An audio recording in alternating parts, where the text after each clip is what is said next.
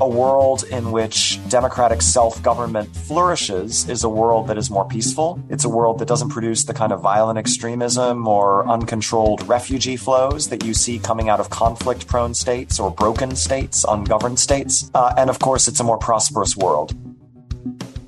It is the week of August 15th, and welcome to the fourth episode of our summer podcast series, Breaking Chains Fighting the New Global Repressor. I'm Lester Munson, your host. All over the world today, we are witnessing nation states such as China, Russia, and Iran cracking down on their populations and expanding their repressive aims internationally. In our summer series, I will talk to a range of special guests about the stark reality we now face as the rapid development of technology makes it easier for nation state actors to commit widespread human rights abuses, what can we do to confront these abuses and protect global security and human rights?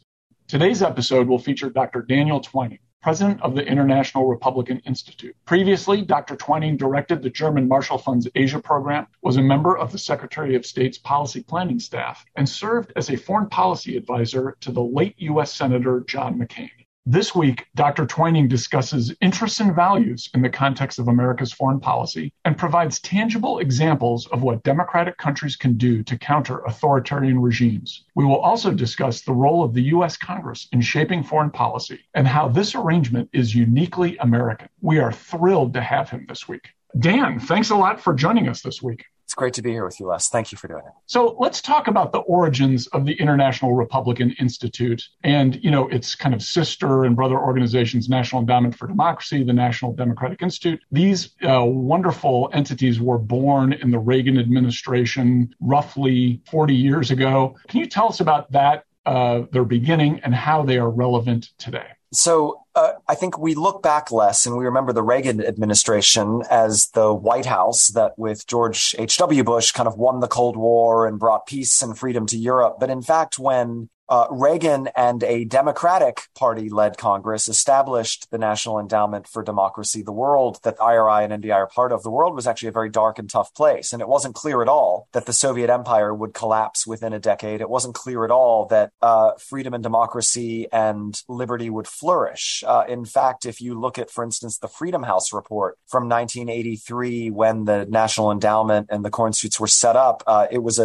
it was a, an era of authoritarianism around the world world. And so I think one uh, thing I reflect on is President Reagan's wisdom and optimism in having a vision of a different world and then creating a cross party consensus to help go out and bring that new world about through partnership. So the National Endowment for Democracy set up in 1983 uh, with core institutes, IRI, NDI, others, to go out and help civil society strengthen and organize, to help political parties learn how to compete and win uh, free and fair elections and govern, help countries learn how to conduct free and fair and peaceful elections, get women and young people involved in politics. That was the vision. Uh, we are doing that now around the world, as you say, almost 40 years later. And while there have been great gains in the world in terms of democracy over the past 40 years, of course, we've seen a lot of setbacks, including recently here, just in the past sort of five, 10 years. So the work remains uh, very important and critical because, of course, a world in which uh, democratic self government flourishes is a world that is more peaceful. It's a world that doesn't produce the kind of violent extremism or uncontrolled refugee flows that you see coming out of conflict prone states or broken states, ungoverned states. Uh, and of course, it's a more prosperous world because we know that market democracies are the most successful in terms of economic development. So this this work is tied very directly to American national interests. All right, let's let's do a little bit of a deeper dive on this whole values and interests question because I think there's uh, a lot of folks look at the decisions our government makes in the foreign policy realm, kind of see it sometimes. You know, we have to tilt towards a certain country because we have a an energy interest there or an economic interest there. We also try to support human rights and democracy. And so we, we've come up with these kind of artificial, I, am totally giving away the, my hopeful answer here, these artificial buckets of values and interests. Is it, is it really smart to divide those things up into those two categories, or should we be thinking about uh, American foreign policy in maybe a slightly different way? So, thank you for the question. Uh, I think values versus interests is a false distinction. Now, that doesn't mean that we should be messianic and uh, go out and try to convert everybody everywhere to democracy. It doesn't mean that at all. The world is always going to be what it is, uh, and it's going to be a mix of systems.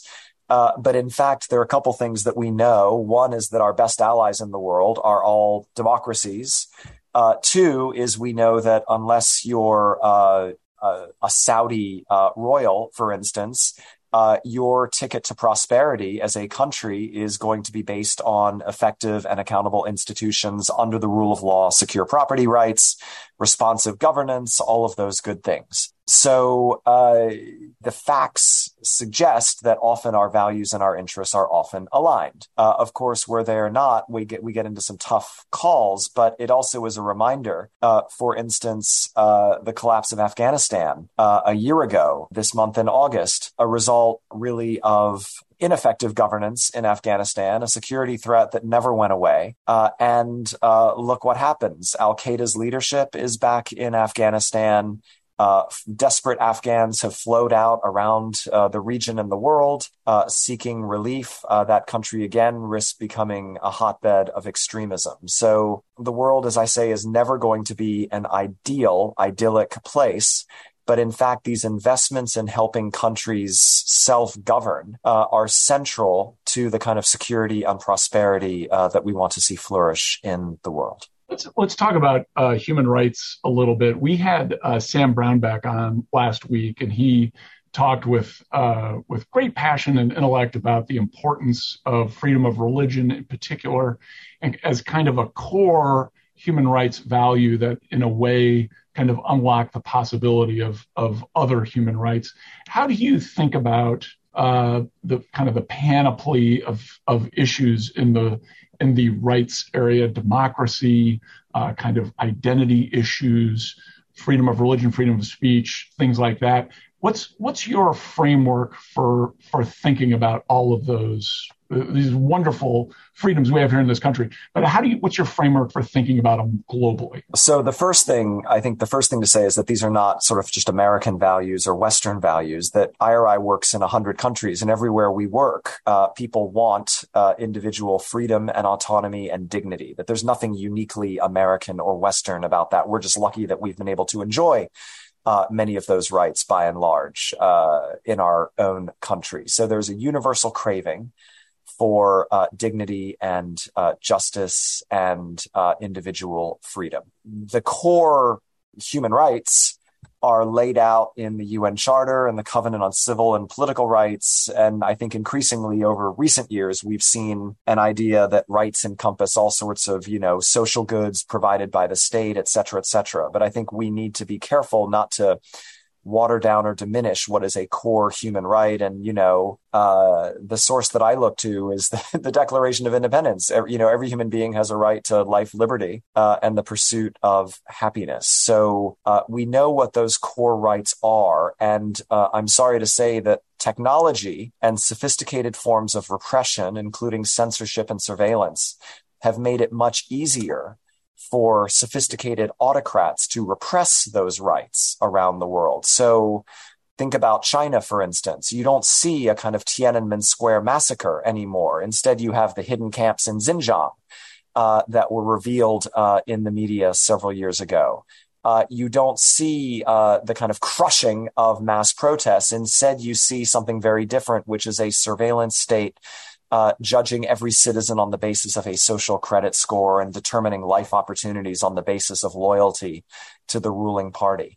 Uh, so just as people everywhere crave these rights, I'm afraid uh, bad uh, governments, repressive governments, have gotten better at restricting them in quite insidious ways, and so that's a that's something that we need to navigate. All right, so let, let's pivot right from there. How does IRI as an institution use new technologies in the in the other sense, in the positive sense, in ways to uh, organize, inform, provide transparency. Because there's we we've we've been pretty focused, I think, rightly so, on some of the darker aspects of of the new uh, connectivity. There are also opportunities there. How is how are you and IRI exploiting those? there are opportunities. Uh, a lot of these technology tools, frankly, Les, were created in the West by our uh, innovative uh, digital economy. And I think what's frustrating is this argument that we've seen grow over the last decade or so that authoritarians are benefiting more from technology, than uh, small d Democrats are benefiting from it. When President Bill Clinton said, you know, it's essentially going to be impossible uh, to control internet freedom. Uh, unfortunately, he was quite wrong. Many countries like China have built these great fa- firewalls, uh, deploy these extensive surveillance and censorship uh, toolkits. So uh, at IRI, uh, it's helpful to break some of the technology questions down into different baskets. civil society groups need help uh, using technology to promote transparency and help hold governments accountable. Uh, for instance, around corrupt Chinese Belt and Road uh, dealings to really help shine a spotlight on those.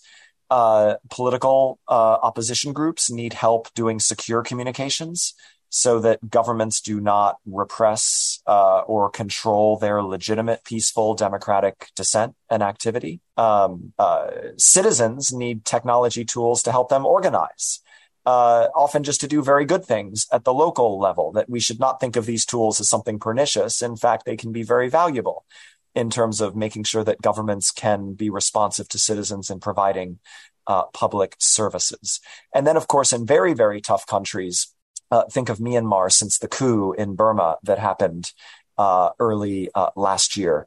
Um, uh, democratic dissidents who are under uh, who are at risk of their lives need secure uh, forms of communications technology so that they can stay in touch and begin to organize peaceful forms of resistance to uh, uh, regimes that have stolen power illegitimately. We've also seen, you know, obviously the use of technology uh, in countries like Belarus to push back against dictatorship. We've seen it in Ukraine final thought just with the frankly very successful uh, messaging that has come out of the Ukrainian government around Russia's uh, invasion of that country. That technology has played a central role in holding that country together. I could go on and on about this subject, but I think in the democratic world, we need to think a little more strategically about these uses of technology and making sure that uh, we don't suddenly wake up in a world in which there's a giant surveillance state uh, controlling us in our legitimate political activity.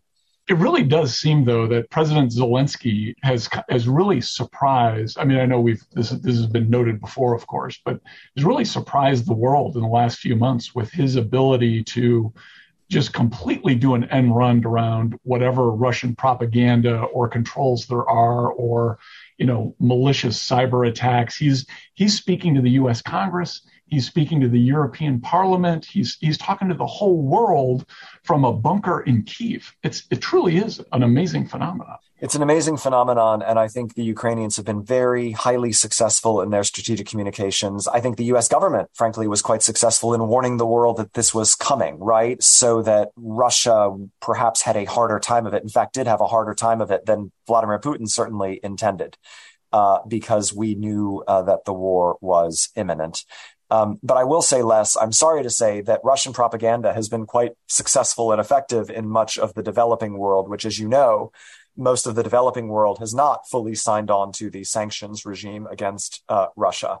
And uh, we still hear, including in Latin America, including in Africa, these weird counter narratives, polling results showing that the war is somehow America's fault or Ukraine's fault uh, which couldn't be further from the truth. I mean, this is a case of a country brutally attempting to annex another the way that Nazi Germany annexed countries before you and I were born. It's quite black and white and straightforward. Um, but the Russians continue to conduct information warfare. I'm sorry to say, in ways that are uh, quite successful. And this did not begin, as you know, with the invasion of Ukraine. That in fact, uh, the Russians have been conducting forms of political and information warfare against the West for a very long time now under Vladimir Putin. And we, in our sort of legalistic way, define war as like when a tank rolls across an international boundary. Uh, but in fact, uh, this is part of this new technology challenge from authoritarians that China, too, as uh, Russia does, uses these forms of hybrid uh, conflict against us in the information space. So, do you? Uh, this is uh, I'm going a little bit off topic here, but do you do you think the U.S. government is prepared for exactly this kind of challenge in the developing world, in the global South, in these countries, in the kind of the, the old non-aligned group of countries from the Cold War? Are we were set up? Uh, a lot of our institutions were set up either to in anticipation of the Cold War or because of the Cold War. It's a it's a different scenario now, not totally different, but different enough. Are we prepared in the US government for this challenge to go to a place like, like Kenya or Sri Lanka or these island states in the Pacific and help them in a way that isn't dictating to them, that isn't talking down to them, that isn't recolonializing them, recolonizing them in a way that that helps them get to the best place and helps our values and interests at the same time. Are we set up to be successful that way? I don't I don't think we are. I mean, I think the enterprise you're suggesting is very timely and important and strategic. And we did do this somewhat during the Cold War with the US Information Agency and we really, you know, Voice of America that there were institutions and structures in place to really tell a story to the world. Um, we're not in the business of doing propaganda, unlike the Russians and the Chinese. But a lot of those uh, Cold War era information institutions were dismantled on the basis that we didn't need, need them anymore. And they were also dismantled on the basis that a free and independent media uh, could flourish and help people in all of these countries get objective news. One thing I've been very struck by just watching this space over the last five to 10 years is how uh, the Chinese and the Russians actually have taken on free media very directly. In Africa, the Chinese have bought up a lot of media houses so that if you're reading that newspaper in Kenya, it might contain no negative news on China because the Chinese have a financial holding of the parent company of that newspaper or magazine. This is happening across uh, Africa. And so I think we need to be more deliberate and strategic in thinking about how in the internet age, it doesn't need to be shortwave radio broadcasts like in the Cold War, but how can we help citizens around the world uh, secure objective sources of information? Because governments everywhere are trying to curate information uh, in ways uh, that uh, often lean towards uh, authoritarianism. So I feel like this is an urgent and important uh, strategic issue for us to focus on in the United States for sure. And by the way, it's also a great way to help people be self governing around the world and achieve true self determination because. Uh, if a foreign country like China comes in and buys up a media house in a country like Ghana, where I'm a citizen, for instance, and I'm trying to read objective news about China and not finding any, it's the Chinese who are undercutting my country's sovereignty uh, by essentially eliminating my freedom of information access. So I do think freedom of information uh, is a vital uh, issue for us as we think about this era ahead uh, and this authoritarian challenge we confront. So one of one of the things President Biden did uh, during the campaign, I believe, he promised a summit of democracies.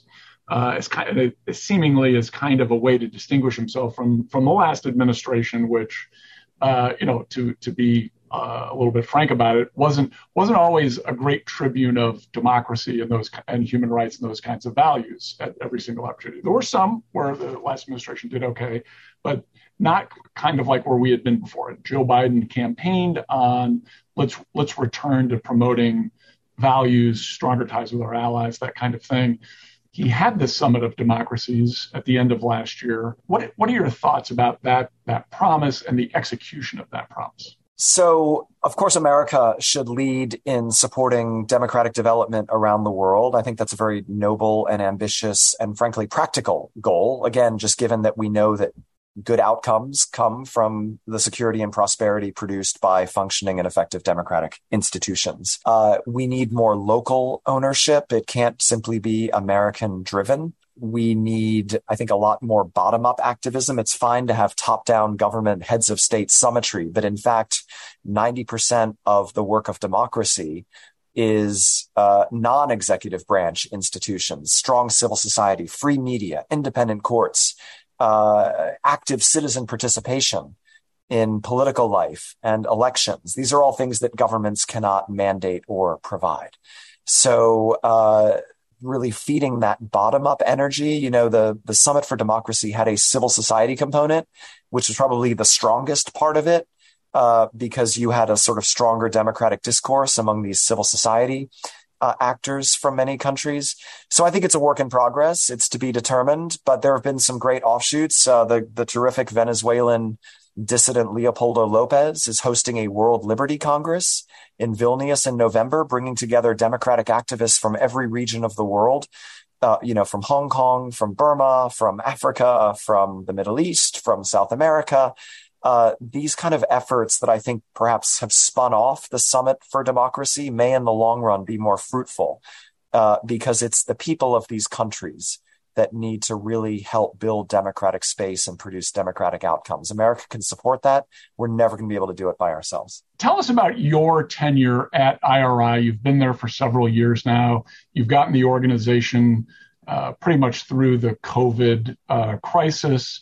Uh, we've we've seen the passing of our our uh, giant uh, political figure, uh, statesman John McCain, uh, who was who really played a key role in IRI for many years. What's what are what are the lessons you've learned? What are the things you've proud you're proud of during your your tenure here running IRI? Thank you. Senator McCain was chairman of IRI for 25 years and really helped build it into what it is. So I appreciate your mentioning his role and legacy, which lives on uh, uh, very directly uh, here. Uh, I will say, having worked for him, Les, you worked for some wonderful members of Congress uh, he always understood, going back to your values interest question, that our values reinforce our interests and vice versa. And that, uh, you know, frankly, it is un American of us when we totally subjugate uh, a basic set of democratic principles to more transactional concerns. That that may be sometimes necessary in the short term, but it usually is not the right approach in the long term. Uh, Senator McCain, uh, just like my board now, chaired by Senator Dan Sullivan, sees this IRI work as very pragmatic, that we're really, it's really foundational building block work to strengthen democratic partnerships so that people around the world can build effective and well functioning and peaceful uh, and prosperous societies. Uh, that itself is a contribution to uh, not only the global good, but to American national interests in a world that has less conflict, uh, less state collapse, et cetera, et cetera, less violent extremism. IRI has grown. It grew during the Trump years, Les. You'll be uh, maybe surprised to hear because Republicans and Democrats in Congress very strongly invested in the National Endowment for Democracy and the parts of the foreign assistance budget, which remain very modest, but which support democracy, rights, and governance. Uh, and you know, America is a generous provider of foreign assistance. It's still a tiny, tiny fraction of the government budget, as you know. Um, but these investments in helping build sound and effective institutions abroad pay a lot of other returns because we spend a lot of money in foreign assistance on, for instance, humanitarian relief. Guess what? Strong democracies don't need humanitarian relief when a disaster strikes. We spend a lot of uh, U.S. foreign assistance funds on supporting refugees who have been displaced by conflict uh, or other uh, push factors. And guess what? Strong democracies don't produce the kind of refugees who need permanent support because they've had to flee their countries. So uh, we're proud of the work we have done with people around the world. Most of the people who work at IRI are not American. Most of the people who work for IRI in Ukraine are Ukrainian, in Argentina are Argentine, etc. And so it's a reminder that people want these values for themselves and their own countries, and they understand their special responsibility to help uh, nurture democracy in their own countries. So, and back to, you know, the Ronald Reagan vision that you outlined at the beginning, President Reagan understood this, that the truest form of self-determination is to empower people to govern themselves. The truest form of cultural imperialism, as he put it, was to argue that people were not culturally sophisticated enough to enjoy democracy. I think there's a this is a terrific answer, by the way. I think there's a um, there's a belief out there in the land, including in uh, some of our favorite ivory towers, that American foreign policy uh, springs forth from the brains of American presidents and then is manifest in the world as if there are no other part of the process. You talked about Congress funding IRI and, and similar organizations during the Trump administration. Can can you wax eloquently on the role of Congress in the making of American foreign policy and how that impacts the important work that IRI does? So we can't have 435 commanders in chief, 535. I acknowledge that, uh, which is the total number of elected members in the House and Senate.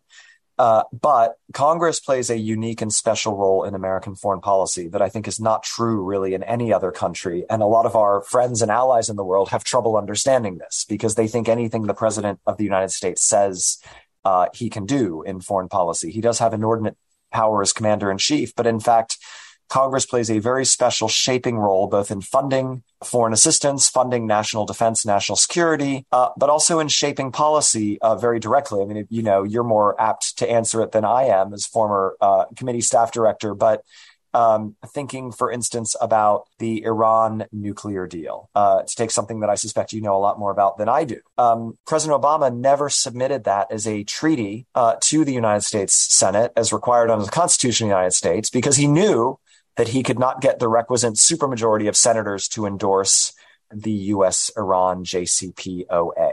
So that agreement subsequently was canceled by President Trump uh, because there was not a cross party basis of support for it and continues to teeter. And the Iranians, of course, have continued to break out and proliferate and uh, advance their nuclear weapons arsenal. So uh, that's a reminder of the fact. Uh, to take a maybe a better, uh, more recent example, the United States Senate voted uh, just last week, uh, ninety-five to one, to uh, support the accession of Finland and Sweden to the NATO alliance. I worked on NATO enlargement when I was on the Hill a long time ago, as I suspected you. this is a great thing. NATO is a living, breathing alliance that continues to adapt and evolve.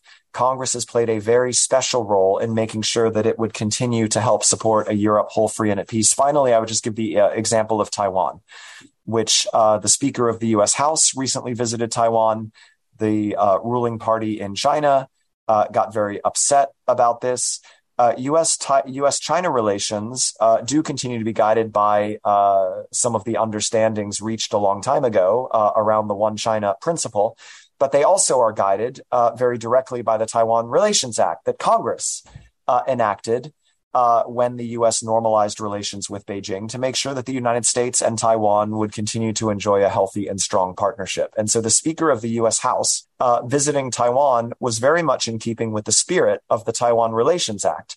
And I think the Biden team kept trying to explain this to the Chinese Communist Party leadership in Beijing that uh, the U.S. has its own understandings with Taiwan that are separate from uh, diplomatic deals made with uh, Beijing, and that the health and vigor of Taiwanese democracy, I think, is a direct function of the congressional leadership role in making sure that the United States continues to support uh, peace in the Taiwan Straits and the development of a healthy Taiwanese democracy. Let's uh, let's spend the, the last few minutes on the podcast, kind of looking forward, if if that's okay with you, Dan, and and tell us your thoughts about. Uh, how specifically the U.S. government, Congress, IRI, all of these uh, institutions and interested parties can uh, affect change in the world going forward. We certainly have our own disagreements here at home. A lot of that's pretty healthy. Hopefully, most of it is healthy. Uh, but but looking forward at the challenges we see in with with coming from the Chinese Belt and Road Initiative, uh, from other author, you know, the Russian invasion of Ukraine, other authoritarian instincts around the world, the skepticism we're seeing in the developing world about about our views of these things. What's the best way forward uh, in terms of policies, institutions, programs that can really make a difference uh, for American foreign? It's a great question. One is I think we need to think very smartly about our toolkit. That 99% of the time, I'm all in favor of a strong national defense and increasing the defense budget, but 99% of the time, the solution is not going to be military to threats or opportunities for the United States and our interests out in the world.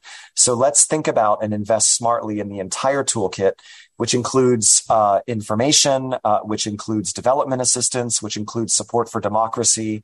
We like to talk about the four Ds of American leadership, defense, diplomacy, development, and democracy, support for democratic uh, development. Uh, let's remind ourselves that we have a very vigorous private sector in the United States. We remain the world's leading economy. We should make it easier for American companies to do business in the world, obviously to have secure supply chains and all of these good things. Uh, but also, let's just be careful. Let's not uh, weaken ourselves through protectionism, through policies of insularity that cut us off from the 95% of consumers who don't live in the United States. Uh, let's remind ourselves that our economic health and leadership are just as important as our military strength. in shaping a world that continues to remain safe for the American way of life. And let's work uh, in an era, it's very easy to say this, hard to do it, but uh, partisanship has just been become so acute, even compared to the time you and I uh, first started work on the Hill. Um, let's try to sort of reel in the partisanship as it as it relates to the wider world and some of these core issues that you raise around China, around Russia. Uh, you know, in the 40s and 50s uh, of the last century, American statesmen, Republican and Democratic, worked together to build a Cold War consensus that basically isolated the extremes on the right and left of both major parties so that you essentially you had 70, 75 US Senate votes for big endeavors that America needed to undertake in the world uh, let's try to get back to forging a bipartisan consensus around uh, making sure that uh, the Chinese Communist Party and its values do not come to dominate the international order. Uh, a bipartisan consensus which has held around helping nations protect themselves from naked aggression, as the U.S. Congress and President Biden have very strongly supported uh, Ukraine in defending itself from Russian aggression. Uh, let's try to do a little more of that, and let's finally let's let's invest in our strategic competitiveness, which does get into infrastructure and education and health. That doesn't mean the government should fund everything, but it is to say that one reason we won the Cold War uh, was because we outcompeted the Soviet Union. We actually had a better system. And let's remind ourselves that ours is a better system relative to these one party states that have very different visions, world order, more authoritarian visions and let's, let's invest in our kind of strength and competitiveness at home so that we can continue to uh, properly protect and pursue our interests abroad. Uh, Dan, that was fantastic. Uh, thank you very much for being with us on Fault Lines. Thanks, Les. It's great to be with you. It's easy to say some of this stuff and hard to do it, but I do think you know we need a new generation of Americans to step up and help shape this next era uh, it's a very complicated world, but it's also very interesting and full of opportunities if we're smart about it. So thank you for having me. I, you know, just one one quick thought. You know, uh, I know it's kind of fashionable for boomers and maybe people in our generation to condemn the the young people today, but they're the ones who were out there in Afghanistan and Iraq uh, fighting on the front lines. They made real sacrifices for their country put their lives at risk. Uh, and I actually, for one, have a huge amount of faith in the young people in this country.